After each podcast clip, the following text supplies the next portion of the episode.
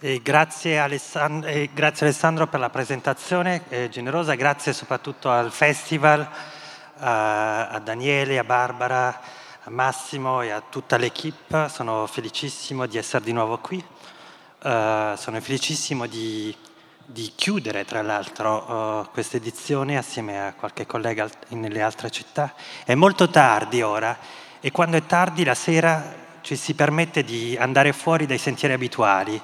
Rientrando prendiamo spesso dei detour per stare un po' più fuori assieme a chi amiamo, delle allungatoie che ci danno l'impressione di poterci perdere ancora nella città che conosciamo a memoria. Vorrei fare lo stesso stasera facendo tardi con voi e mi permetterò di andare un po' fuori tema. Non vi parlerò di Okeiosis come il titolo annunciava. Vorrei parlare di quello che succederà, o meglio di quello che vedrete dopo la fine del festival, quando tutto questo sarà finito quando avrò pronunciato le ultime parole, quando l'ultimo bar avrà abbassato le serrande, quando l'ultimo bicchiere sarà consumato, ciascuna e ciascuno di voi dirigerà i, pa- i suoi passi verso qualcosa di molto preciso. È di questo strano oggetto che vorrei parlarvi. È l'artefatto più importante della vostra vita, quello con cui passate più tempo, quello con il quale, soprattutto quello nel quale finite con il confondervi, la casa. Vorrei parlarvi di casa e di case, non solo perché è lì che siamo tutte e tutti partiti ed è lì che ritorneremo dopo questi tre giorni di dialoghi, idee rincontri. Vorrei parlarvi di case perché credo che per parlare di libertà bisogna parlare di case e bisogna par- farlo sempre di più.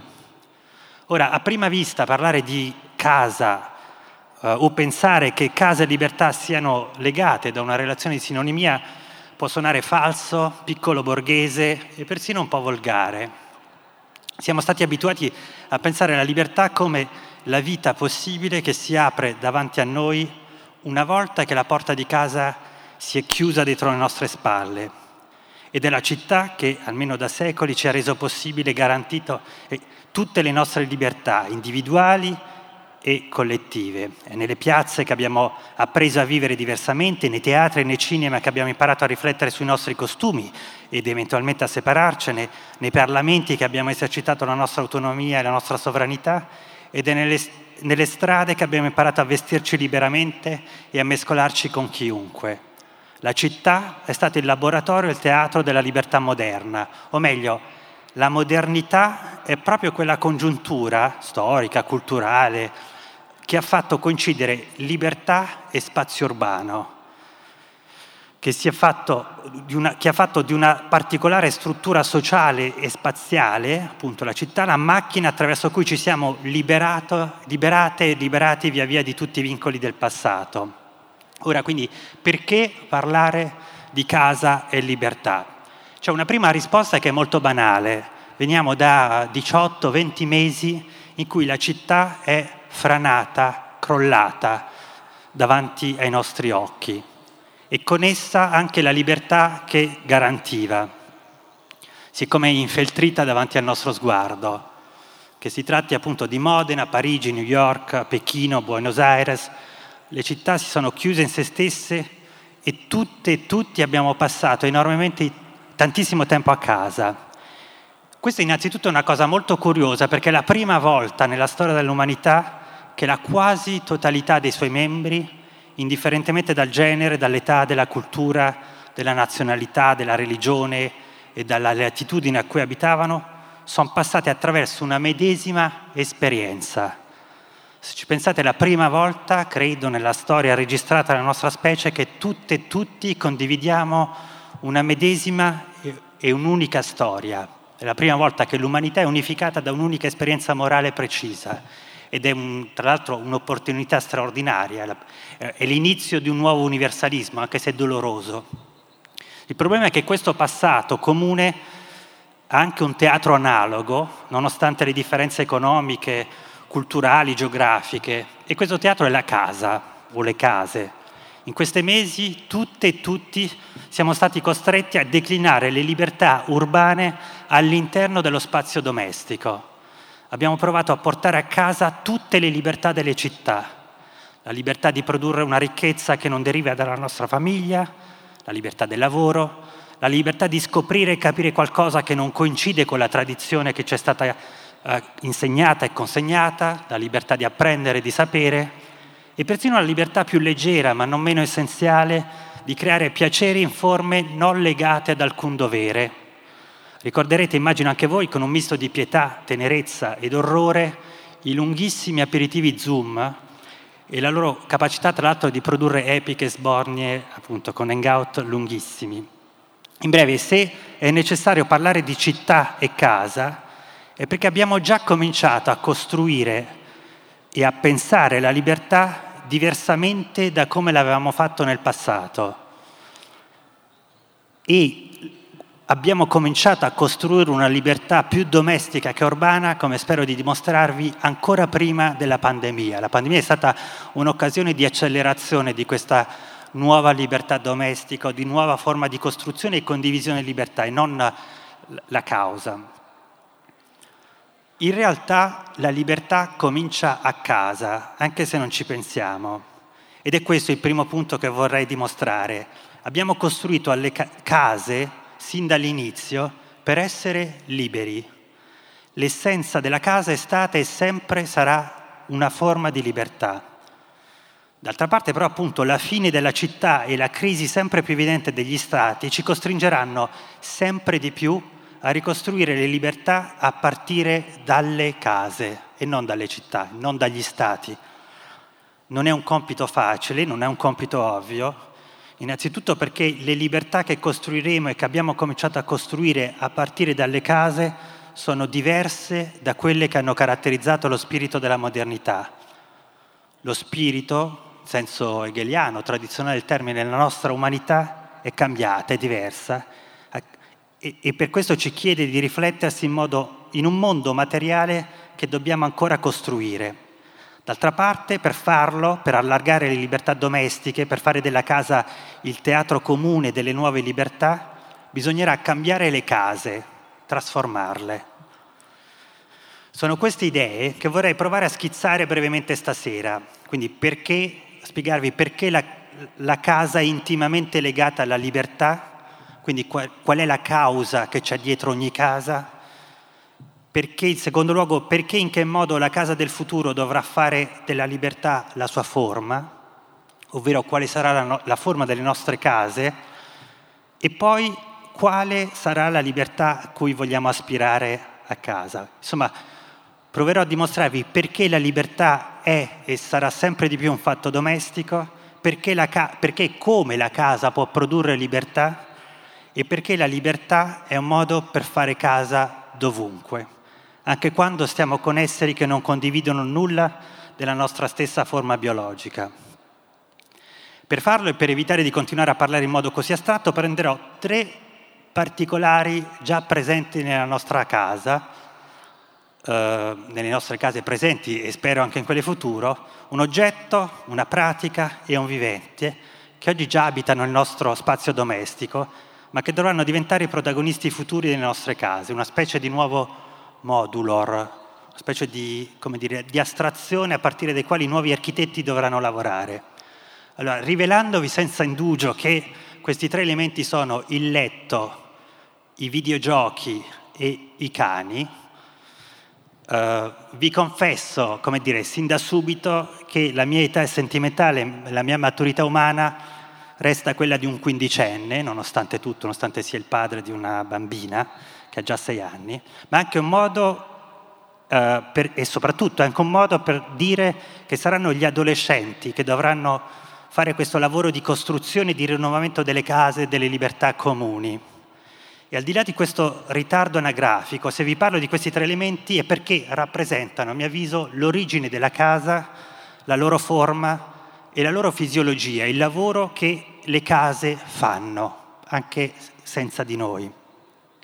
Il letto è l'origine delle case, della libertà che offrono, il videogioco è la forma trascendentale dello spazio domestico, il cane, so che suona strano, ma aspettate di, di aspettare la, la fine, è un po' la fisiologia, il lavoro di produzione di libertà della casa. E visto l'ora, cominciamo dal letto. Se andrete a casa stasera, è soprattutto per congiungervi con questo strano oggetto. Se ci riflettete, è l'elemento più irrinunciabile di una casa, la ragione ultima per cui ne, ne costruiamo. Per molti giovani, tra l'altro, il letto è la forma minimale della casa, come del resto si esprime in questa terribile, atroce, mostruosa espressione italiana che è posto letto, che non esiste in nessun'altra, almeno che io sappia, in nessun'altra espress- eh, lingua europea, e anche nella, dire, si vince dire, nella pratica di affittare alle studentesse e agli studenti universitari letteralmente solo il letto. E faccio un, un, un brevissimo separetto politico, per favore, se volete fare soldi, non fateli sulla pelle dei giovani, è la cosa più meschina che si possa immaginare, appunto, provare a fare soldi sul, sulla, sulla pelle dei ventenni. Comunque, di là da questo, cioè il posto letto rappresenta questa riduzione minimalistica della casa, la casa quindi deve essere almeno un letto e di fatto potete eliminare qualsiasi cosa dalla casa, il bagno, come spesso accade nelle capanne in campagna, il bagno sta fuori, magari un bagno chimico, la cucina che spesso era assente nelle case popolari, il salotto, il balcone, persino le finestre, ma non il letto. Una casa senza letto non è una casa, è qualcos'altro. Abbiamo quindi bisogno di case soprattutto per poter piazzare questo strano, soffice, sofficissimo oggetto composto, eh, eh, eh che come un tappeto volante ci porta in un'altra dimensione. Ora, il letto è, se ci pensate, il contrario assoluto della città. Innanzitutto il luogo in cui non si fa nulla non si produce, non si lavora, si sogna, si dorme, si fa l'amore, ma non si produce ricchezza. È il contrario della città anche perché, per esempio, la parola letto ha lo statuto opposto a quello della legge, una specie di strano mormorio trasognato che non pretende mai di dominare il suo significato. Ma il letto è il contrario della città soprattutto perché se la città è lo spazio di convocazione alla presenza, alla visibilità, all'esposizione, il letto è una macchina pensata, inventata e costruita per poter sparire, sparire davanti agli altri e sparire davanti a se stessi. Noi ci pensiamo poco, eppure il letto è un oggetto che ha qualcosa di magico. Non importa se ci andrete in solitudine o in compagnia, non importa quello che fate, però a un certo punto, come in una favola, il contatto con questo oggetto trasformerà il vostro modo d'essere per una durata che cambia in funzione del vostro stato d'animo, in funzione della, fattu- della fattura di questo oggetto e di quello che avete fatto oggi, sparirete. Non solo o non veramente nel senso che nessuno potrà più reperirvi, sparirete in un senso più radicale, più inquietante e anche più inspiegabile. Nemmeno voi saprete reperirvi e ritrovarvi.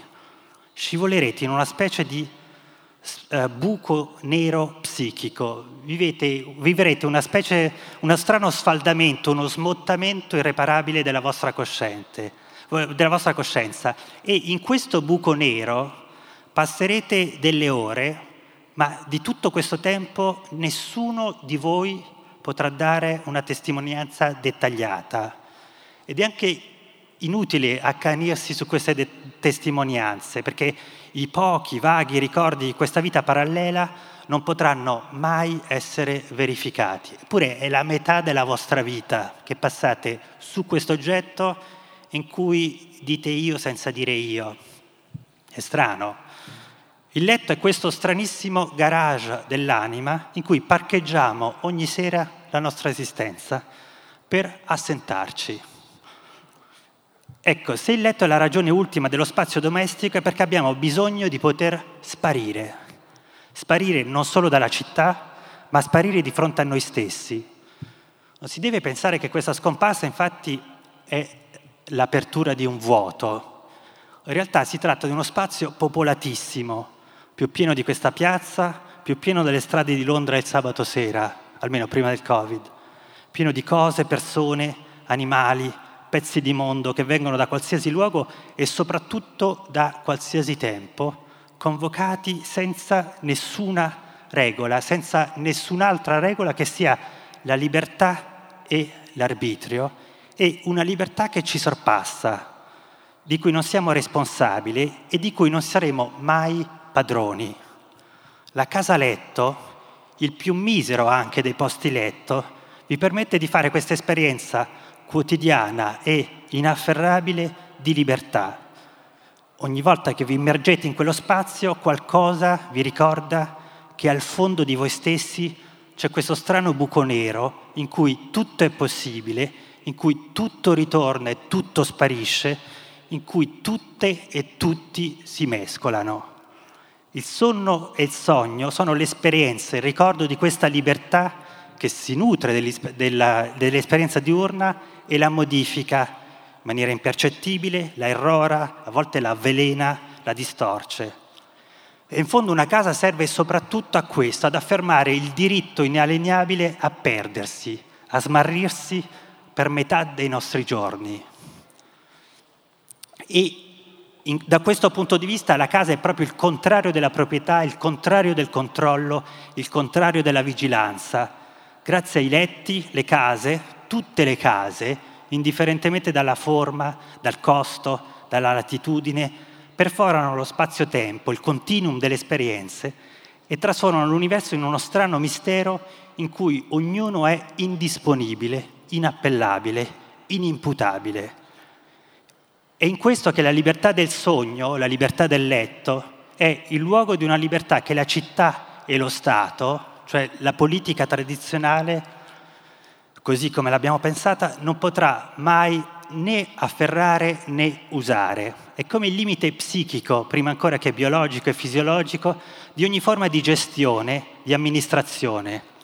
Non che in quel momento la nostra vita non sia sociale, la nostra stessa personalità, se ci pensate in quello spazio, si scopre essere quella di un popolo fatto di fantasmi, del fantasma di papà, il fantasma di mamma, le sorelle, i fratelli deformate, ma anche i fantasmi di tutti gli amici, le amiche, i conoscenti ma non è una socialità urbana, anche e soprattutto perché dentro il vostro letto, se ci pensate, non siete più a Modena, non siete a Carpi, a Sassuolo o a Parigi.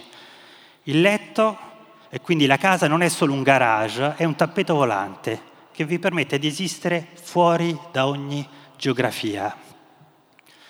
La libertà di dormire, di non lavorare, di non produrre, di sognare è la forma più originaria e inalienabile di libertà che precede il pensiero cosciente, l'azione, l'identità e vi potranno togliere tutto. Vi potranno impedire di muovervi, di vedere amiche e compagni, di bere alcol, di giocare, ma nessuno potrà prendervi lì dentro. Nessuno potrà mai impedirvi di perdervi lì dentro, nemmeno voi stesse e voi stessi. E se dobbiamo pensare o ripensare le case per pensare alla libertà è perché dovremmo forse ripartire da qui, dalla libertà del letto, con una grande differenza però, piuttosto che isolare il letto in camere segrete e inaccessibili e continuare un po' a far finta che questi smottamenti notturni nel nostro ego siano un po' un incidente di percorso nel continuum della coscienza, del controllo, della sorveglianza, ecco, dovremmo ripens- imparare a ripensare, a ristrutturare gli spazi occupati dalla città attraverso queste macchine domestiche di scomparsa psichica. La città deve, deve, essere occupata dai letti, diventare una topografia della scomparsa e del risveglio piuttosto che dell'azione, della produzione del lavoro. Uh, e il lavoro che sempre di più, al lavoro che sempre di più si sta spostando in casa, Uh, l'unica risposta possibile è quella di portare i nostri letti in strada, sparire e svegliarsi assieme, trasformare la strada nella nostra casa, portiamoci tutti i letti dentro le strade. Questo è il primo elemento. Passiamo al secondo, i videogames. Allora, i video... pa- parlo di videogame, di videogiochi, innanzitutto come categoria globale dell'universo digitale, compreso soprattutto quello che etichettiamo molto rapidamente sotto la categoria di social media, Facebook, Instagram, Whatsapp, eccetera. Tutti questi spazi sono spazi virtuali nati da un immaginario totalmente domestico, sono estensioni digitali dei, salotti domestici attraverso cui produciamo quella stessa esperienza di comunità che era prima possibile solo chiudendoci la porta di casa dietro di noi, solo uscendo di casa, entrando in città, senza, come dire, bypassando completamente lo spazio urbano. Attraverso WhatsApp io posso passare delle ore con un amico senza stare in città, restando a casa. Sono estensioni digitali del salotto. Appunto, pensate a WhatsApp, grazie a questa applicazione siamo tutte e tutti coinquilini con almeno 4-5 persone con cui non smettiamo di parlare, come se fossimo tutte e tutti ancora studenti o studentesse universitarie che hanno affittato un appartamento uh, e che si incontrano nel salotto, oppure come se fossimo i protagonisti di Friends, ve la ricordate, la, la serie degli anni 90. Queste pe- applicazioni letteralmente sono un modo per perforare le mura di casa le finestre e aprire dei corridoi che passano da casa a casa e che non hanno più bisogno di città per produrre comunità. Si tratta di una delle manifestazioni più eclatanti di una nuova, radicale rivoluzione nella nostra concezione del politico. Non sono accidenti creati da Zuckerberg o da grandi magnati digitali, sono espressioni di una sensibilità del politico diversa. La modernità è nata, se ci pensate, pensando il politico sempre sulla falsariga della città come ciò che si oppone alla casa, come una negoziazione eh, eh, che si vorrebbe radicalmente opposta all'economia, come una comunità opposta all'individuo. Tutta la realtà eh, virtuale che abbiamo costruito parte invece da un presupposto diverso che non è solo liberale perché per esempio era la base dell'operaismo marxista eh, italiano, e cioè l'idea che il pubblico non è il politico, il comune, non è una sostanza diversa e opposta dal privato, è una secrezione del privato. Ora, su questi temi vado veloce perché c'è un filosofo, uno dei filosofi italiani, politici italiani più rilevanti, Michele Spanò, che tra l'altro è anche un modenese di acquisizione, che ci sta lavorando, ma pensate a Airbnb se, per capire questa idea. Airbnb, al di là del giudizio che ne date, è la forma simbolica per cui il comune, uno spazio di libero accesso, non è più diverso ontologicamente dallo spazio privato, è il privato modificato. Airbnb è questo, al di là del... Poi questo, dire, questa apertura pubblica di uno spazio privato viene ricondotta ad un, ad un, all'interesse privato, però di fatto Airbnb dimostra che si può produrre comunità a partire dalla casa. Da questo punto di vista è una trasformazione uh, uh, enorme. Ora, al di là di questa appunto uh, estensione dello spazio domestico sullo, sulla rete, sulla via eh, digitale, ci sarebbe anche un lavoro da fare per trasformare lo spazio domestico minerale prendendo come esempio, come vi ho detto, il videogioco. Ora, pensare il videogioco come la forma trascendentale della casa non ha nulla di scontato. Il gioco è una dimensione antropologica che segue le finalità più diverse ed eterogenee che, va, che variano da, dalla storia alla matrice culturale che le ha generate e che uh, uh, non sembra avere alcun legame immediato con il fare casa, no? giocare a calcio, a tombola, al gioco del dottore quando si è bambini o fare appunto un giro tondo, non è, è certamente appunto fare un'esperienza ludica profonda, però non, ha, non sembra avere qualcosa a che fare con lo stare a casa. Ed anche appunto l'esperienza psichica che sta alla base del gioco, che è quella appunto di solito o di divertimento, di uh, distrazione uh, spensierata, uh, oppure invece di competizione, non sembra avere a che fare con la struttura psichica della casa. Ora, perché la casa deve diventare gioco e perché deve ispirarsi ad un videogioco?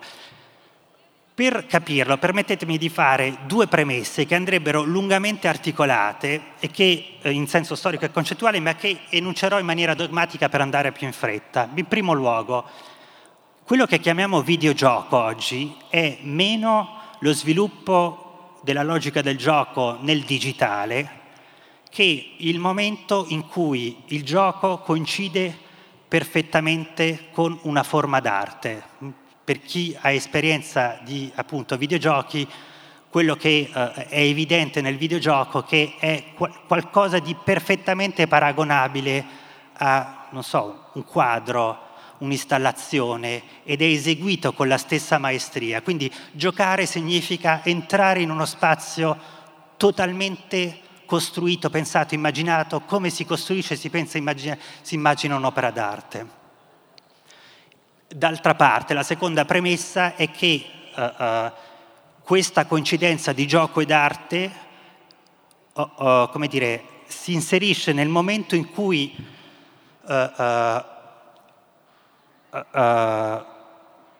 scusate, eh, in secondo luogo è proprio quando il gioco coincide perfettamente con l'arte che diventa un modello per pensare la casa come una macchina di produzione della libertà. Ora faccio un brevissimo escurso storico per provare a, a situare il momento che stiamo vivendo. In quello che è stato giustamente considerato uno dei più potenti e duraturi manifesti della modernità, le lettere sull'educazione estetica dell'uomo, composte tra il 1793 e il 1795, Friedrich Schiller pensò per la prima volta l'idea che per esprimere la libertà l'essere umano debba passare per l'arte e affinché l'arte diventi un medio di espressione della libertà, l'arte deve identificarsi ad un gioco. L'assunto di Schiller è molto radicale, è molto bello, è uno dei testi più belli che sia mai stati scritti, è il testo fondatore dell'estetica moderna, ma anche uno dei testi in fondo attualissimi e modernissimi che andrebbero riletti quotidianamente. E la base di questa idea è che l'arte può incarnarsi in gioco e viceversa. Un gioco può assumere lo status di un'opera d'arte solo quando la bellezza smette di essere concepita come una come dire, copia o un equivalente della realtà e quindi come una qualità di un oggetto, ma anche come l'espressione di una competenza tecnica di un soggetto capace di manipolare la realtà e quindi come la proprietà di un singolo soggetto, l'artista. Questa identificazione tra arte e gioco ha luogo solo quando la bellezza diventa l'espressione della natura ideale dell'umanità. È bellezza è in questo caso la perfezione che è propria di tutta la specie e che a contatto con la vita la porta ad uno stato di esistenza superiore. Proprio per questo, proprio, proprio perché la bellezza deve essere questa specie di intensificazione dell'esistenza, di tutta l'esistenza, uh, uh, il rapporto con la bellezza non può più uh, dire, coincidere con la semplice contemplazione disinteressata di un oggetto e con la semplice, come si può dire, sensazione di piacevolezza che un oggetto può generare e non può nemmeno tradursi in una un processo di acquisizione di conoscenze. Il rapporto con la bellezza in questo caso deve avere effetti psicagogici, deve trasformare la vostra anima e non solo pedagogici, deve produrre una, una condizione di esistenza psichica superiore a quella che si può avere al di fuori dell'arte, un'iniziazione alla vita superiore. Quindi è, modo, è, per questo che l'arte deve diventare gioco, perché il gioco è un modo d'essere del mondo, né del soggetto né dell'oggetto. E già in questo possiamo capire perché la nuova casa deve diventare un videogioco, un gioco.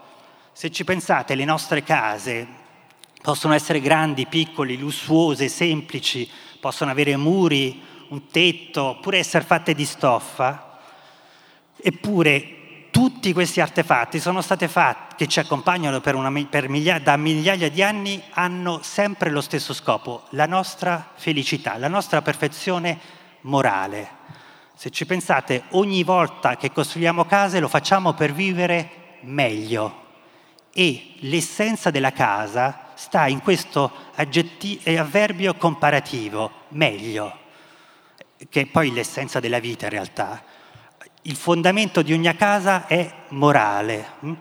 Noi costruiamo casa per, cioè costruiamo muri, accumuliamo cose, ci uniamo giorno e notte con i nostri partner, i figli, sempre e solo per produrre un surplus di bene, uno stato di esistenza superiore. Mm? In questo senso, appunto, la casa deve diventare gioco da, dal punto di vista schilleriano. Ora, secondo Schiller, la perfezione dell'umanità a sua volta non è solo pratica e non è nemmeno solo cognitiva, è la perfetta armonia tra prassi e conoscenza, tra libertà e forma, tra arbitrio e sottomissione alle regole. Ed è per questo che è solo nel gioco che questa perfezione può essere acquisita e mantenuta. Nel gioco è il, è il simbolo di una forma di vita che può es- esistere in noi non come natura, ma come insieme di possibilità e risultato di una serie di scelte arbitrarie e libere che si dà a noi. Viceversa, nel gioco la libertà è accessibile solo accettando un, un certo, una certa serie di scelte, di azioni, non una natura. La bellezza deve incarnarsi nel gioco perché non deve limitarsi a rappresentare la libertà, ma deve fare della libertà l'unico modo per accedere ad una forma. Viceversa, il possesso di una forma non deve essere l'espressione di una mera passività sensibile e cognitiva, ma il sintomo dell'esercizio di una libertà. Giocare significa mettere in discussione la nostra identità attraverso le azioni e fare delle azioni qualcosa che può produrre una natura, una seconda natura. Ed è in questa prospettiva che va studiata la nuova cultura artistica dei videogiochi.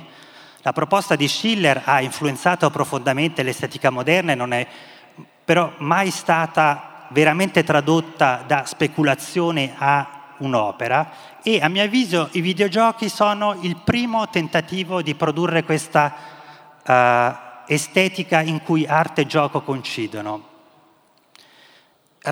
In qualche modo i videogiochi rappresentano, come è stato ripetuto recentemente da altri, per esempio anche da Alessandro Baricco, il tentativo di fare del gioco la logica costitutiva dell'intera cultura contemporanea.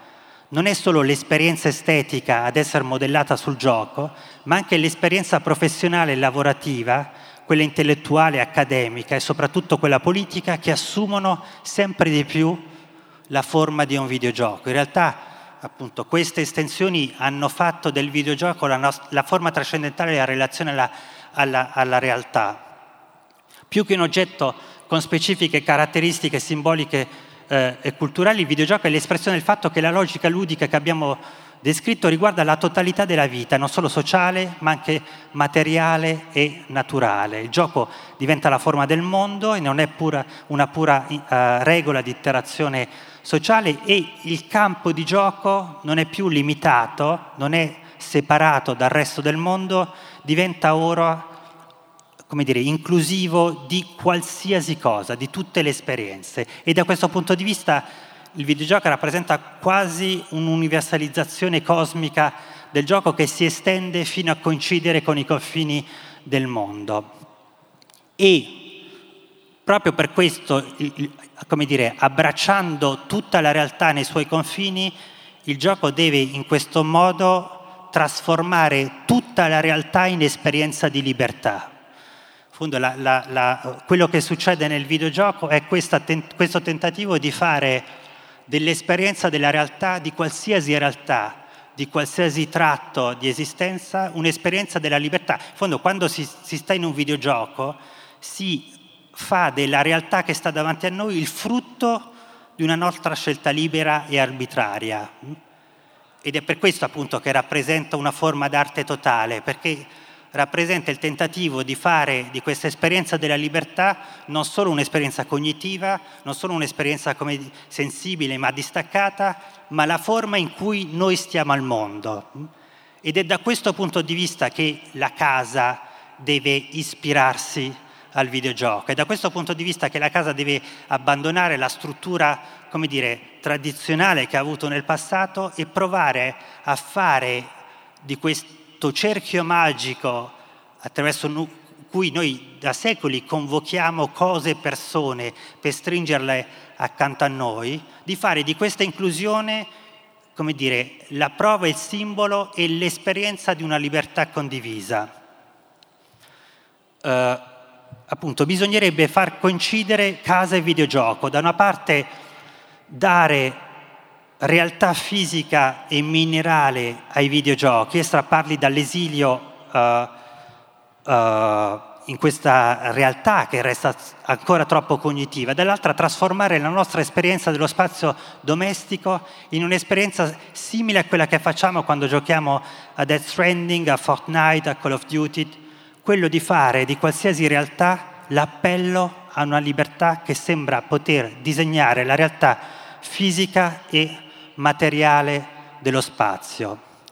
E prendere il videogame come base della casa futura significa anche, per esempio, ripensare le nostre relazioni di contiguità fisica, carnale, umorale sulla realtà oggettiva delle nostre comunicazioni digitali e non sui modelli genealogici che abbiamo ereditato dal XVII secolo. Io vi dicevo prima, io parlo tutti i giorni con 4 o 5 persone e di fatto vivo in questo strano stato di coinquilinato con persone che non condividono nessun legame genealogico con me. Allora, perché devo pensare di dover abitare sempre solo sotto lo stesso tetto con una compagna e una bambina? Ecco, mi sembra che, come dire, prendere i videogames come modello significa anche, per esempio, una provocazione, ma prendere WhatsApp come il nuovo modulor per pensare allo spazio eh, domestico del XXI secolo, perché le case come macchine di produzione della libertà dovrebbero liberare la socialità e dovrebbero emer- far emergere la libertà di associazione al di là di tutti gli obblighi di produzione e riproduzione a cui l'aveva obbligata la città. E passo al terzo punto, sarò breve, una decina di minuti e poi vi lascio. Il cane. Allora, le origini sembrano perdersi nella notte dei tempi, a tal punto che è difficile sapere chi ha addomesticato cosa. Però sappiamo che prima ancora di costruire case stabili, case urbane, prima ancora di aver posto Pietro sopra altre priete, prima ancora di aver deciso di legarci in maniera stabile ad una porzione definita di territorio, gli antenati degli esseri umani e quelli dei cani si sono incontrati e hanno deciso di adottarsi reciprocamente. Da quell'incontro il destino genetico e storico degli uni è diventato indistinguibile da quello degli altri le vite delle due specie si sono avvicinate a tal punto che è impossibile pensare l'una senza l'altra. Prima ancora di uno spazio, prima ancora che una serie di pietra, la nostra prima casa è stata questa, la vita di un'altra specie. Non è un caso che appunto questo processo di adozione reciproca si, chiama, si chiami addomesticamento abbiamo portato a casa un'altra vita, o meglio, la vita di qualcuno che non ha nessuna parentela con nessuno degli individui che la abitano, né con la specie, e questa vita è diventata la nostra casa, e viceversa. E in questo gesto mi sembra che la casa Uh, che, dire, che, quello che chiamiamo casa si esprime nella maniera più pura, per almeno tre aspetti. In primo luogo, a differenza di quello che siamo soliti pensare, una casa non è un oggetto puramente materiale, è composto soprattutto di vita, anche se questa vita non ha la nostra forma. Ogni casa è un artefatto psichico. Certo è qualcosa di costruito, ma i materiali di costruzione sono sempre e solo anime altrui, a cui cessiamo di rapportarci come a dei soggetti che sono davanti a noi e che diventano più simili a dei veicoli a cui chiediamo di accoglierci e trasportarci il più lontano possibile. Che, sia, che si tratti di un amante, un cane, una figlia, un amico, importa poco. Chiunque entri in un rapporto di coabitazione diventa un'anima aperta, un immenso soggiorno psichico in cui abitare e assieme un inquilino della nostra anima. Si fa casa solo con i vivi, proprio perché ogni casa dà magicamente a qualsiasi oggetto che sorpassa la sua soglia vita. In secondo luogo, sia l'addomesticamento che dobbiamo guardare per capire che cos'è una casa e per liberarci dall'idea di famiglia. Come dire, lo dico da padre di una bambina, non dico che poi bisogna abbandonare i bambini, eh, per carità, ma come dire, articolare la vita comune in forme più allargate. Una casa non ha nulla a che vedere con la genealogia. Certo può ospitare in maniera esclusiva genitori, figli, mogli, mariti, ma questa riduzione dell'addomesticamento alla consanguinità più stretta è un fatto molto più recente di quello che si creda e le sue ragioni sono tutt'altro che nobili. La famiglia non è un'unità affettiva, è un ordine puramente patrimoniale che, serve, che è servito per nobili ragioni ad articolare nel momento in cui le donne non avevano accesso al lavoro l'articolazione eh, in maniera unitaria tra produzione e riproduzione, costruzione della ricchezza e moltiplicazione della forza lavora. Ora, là dove questa articolazione non è necessaria, perché tutte e tutti lavorano, e non definisce il primo obiettivo di una società, la casa non ha più bisogno di coincidere con la famiglia. Cani, gatti, canarini, criceti, tartarughe esprimono, se ci pensate, proprio questo eccesso, questo eccesso antigenealogico, come dire, ultragenealogico, uh, in senso veramente enorme. La casa va al di là della famiglia e va al di là di ogni parentela possibile. È impossibile diventare parenti di un cane, è impossibile. È un'associazione che fa scoppiare l'etnos, il popolo, e la stessa idea di socialità puramente umana. La casa nasce ed è soprattutto addomesticazione, un miscuglio di vite che non condivide nulla, soprattutto non l'identità storica e biologica. È una vicinanza fuori parentela, fuori genealogia, fuori società. Fare case non serve a far famiglia, non serve a riunirsi tra parenti, è al contrario un modo per alienarsi dai propri, per costruire mescolanze improbabili ed asimmetriche, per vivere fuori dalla nostra stessa specie. Ecco, se nella modernità le case hanno perso questa vocazione è perché abbiamo lasciato che la città, eh, per la stragrande maggior, eh, eh, maggioranza, lo spazio che si apre appena si è chiusa appunto la porta di casa dietro di sé, se ne appropriasse. Ed è proprio perché l'addomesticato si è trasferito in città che le case sono diventate così piccole e dobbiamo, credo, in futuro riappropriarci di tutto il vivente fuori famiglia e fuori specie che abbiamo costretto ad andare a vivere fuori casa ed aprirgli di nuovo le porte. Dovremmo imparare ad addomesticare le forme di vita più strane e distanti se vogliamo continuare a sopravvivere su, questa, uh, su questo pianeta. Ma c'è un'altra ragione che fa dell'addomesticamento il punto di partenza privilegiato per pensare e immaginare le nostre case e soprattutto per pensare la casa come spazio di libertà e di liberazione infinito. Si tratta anche dell'aspetto più commovente dell'addomesticamento di cui le nostre case sono ancora i templi segreti. Accogliere un cane o un gatto sotto il proprio tetto significa imparare a rapportarsi a questa vita che vive accanto alla nostra tutti i giorni dimenticando che si tratti di un individuo che appartiene ad un'altra specie. Se ci pensate, dopo giorni, mesi, anni, Figaro, Gocciola, Birillo, Birba, Argo, messo un po' di nomi a caso perché ormai non ricordo più come si chiamano i cani o i gatti in Italia, saranno semplicemente delle intensità di vita anonime, che non appartiene più ai canidi, ai felini, agli ominidi, perché è affetto e amore indistinto, divertito, insopprimibile. E noi stesse e noi stessi ci trasformiamo in vita anonima per questi animali, che si dimenticano che le vite di fronte a loro sono quelle di esseri umani. Ed è in questa vita anonima che la casa si mostra in maniera più radicale. Poco importa che si tratti di animali di compagnia, esseri umani o cose, abbiamo bisogno di fare casa proprio per secernere assieme questa vita anonima, capace di circolare senza nessuna identità.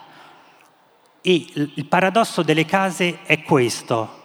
Abbiamo bisogno di una casa per liberarci dalla nostra identità e liberare chi amiamo dalla sua stessa identità.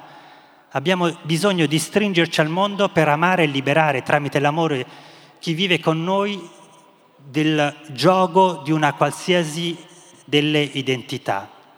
E l'addomesticamento, il fare casa, è proprio questa processo di reciproca sottrazione del vostro, questa libertà comune dal volto e dall'identità. È per questo che qualche volta magari se ne parla anche come una forma mostruosa di violenza, ma la violenza non sta nel perdere il volto, sta solo nel volerlo mantenere a chi l'ha perso per voi. Il vero addomesticamento è solo l'amore che permette a ciascuno di perdere il proprio volto nello sguardo senza volto dell'altro. Ecco le tre forme di libertà a cui la casa del futuro, a mio avviso, dovrà abituarci.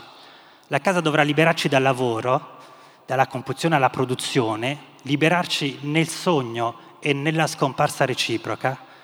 La casa dovrà liberare la socialità dalle istituzioni che l'hanno frenata e trasformare ogni forma di esperienza in esperienza della libertà.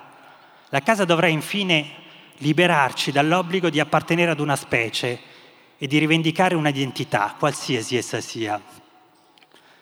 Lo ripeto, i miei forse sono dei vani sogni da adolescente, eppure tornando a casa troverete, o forse saranno loro a trovare voi fra qualche, fra qualche ora, probabilmente molte e molti adolescenti.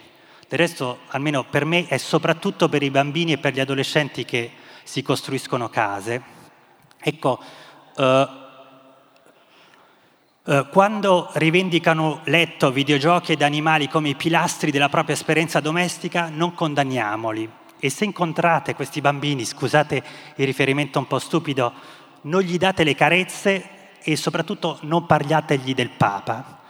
Dategli le chiavi delle case del futuro e dategli il diritto di costruire una libertà a cui noi non abbiamo ancora mai pensato. Grazie.